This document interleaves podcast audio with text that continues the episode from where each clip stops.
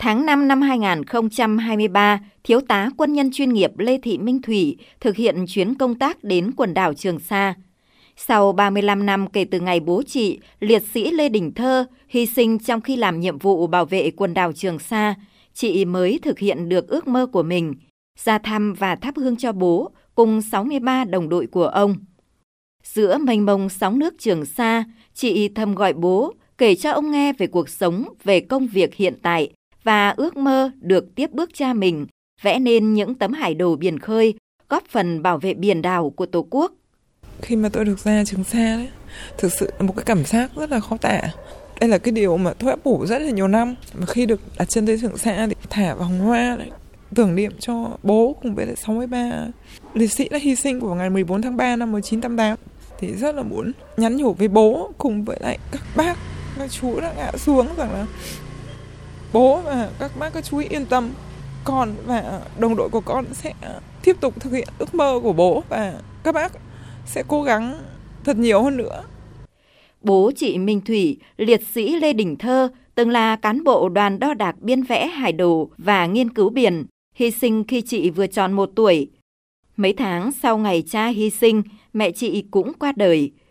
Chị Thủy lớn lên trong tình yêu thương của gia đình nội ngoại và sự quan tâm của các bác, các chú trong đơn vị của bố mẹ.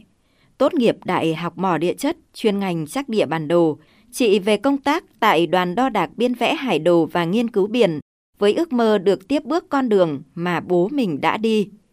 Trong chuyến công tác Trường Sa, ngoài việc ý nghĩa được thăm nơi bố làm nhiệm vụ, chị Minh Thủy đã trực tiếp quan sát những cọc trống đổ bộ, những bờ kè, bãi đá san hô, được tận mắt chứng kiến màu sắc của nước biển ở những độ nông sâu khác nhau. Đó là những tư liệu thực tế vô cùng quý giá cho công việc biên vẽ hải đồ của chị và đồng nghiệp. Sự tỉ mỉ, thận trọng và đam mê, niềm yêu nghề đã ngấm vào con người chị.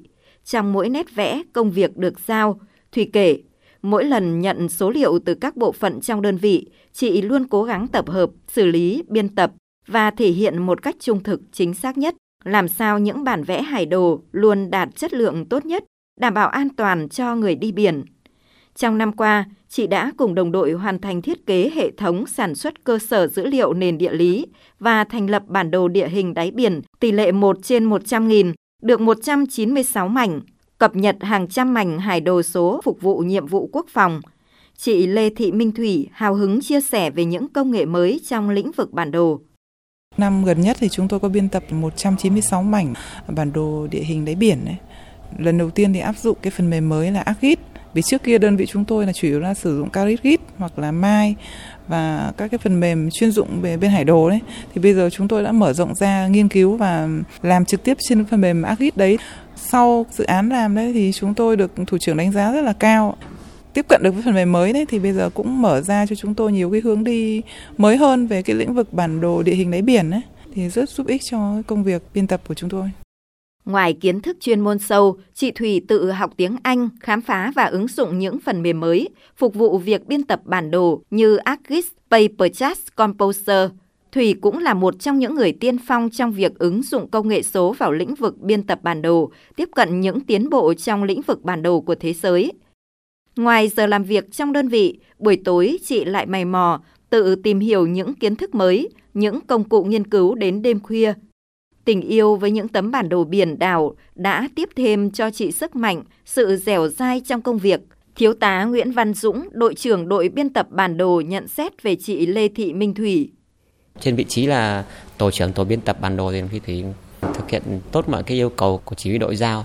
Làm về các cái nhiệm vụ biên tập bản đồ, hải đồ thì đồng chí đã hoàn thành tốt, chất lượng đạt là tốt, thủy địch nhiệt tình và chịu học hỏi. Hải đồ bản đồ rất là nhiều nội dung nữa mà chỉ trong trường học thì không đủ, mà quá trình làm việc sẽ phải học. Nhưng mà thủy là người khá chịu học, tức là nhanh tiến bộ hơn những người khác. Tuổi thì khá trẻ nhưng mà chất lượng công việc làm thì khá là yên tâm.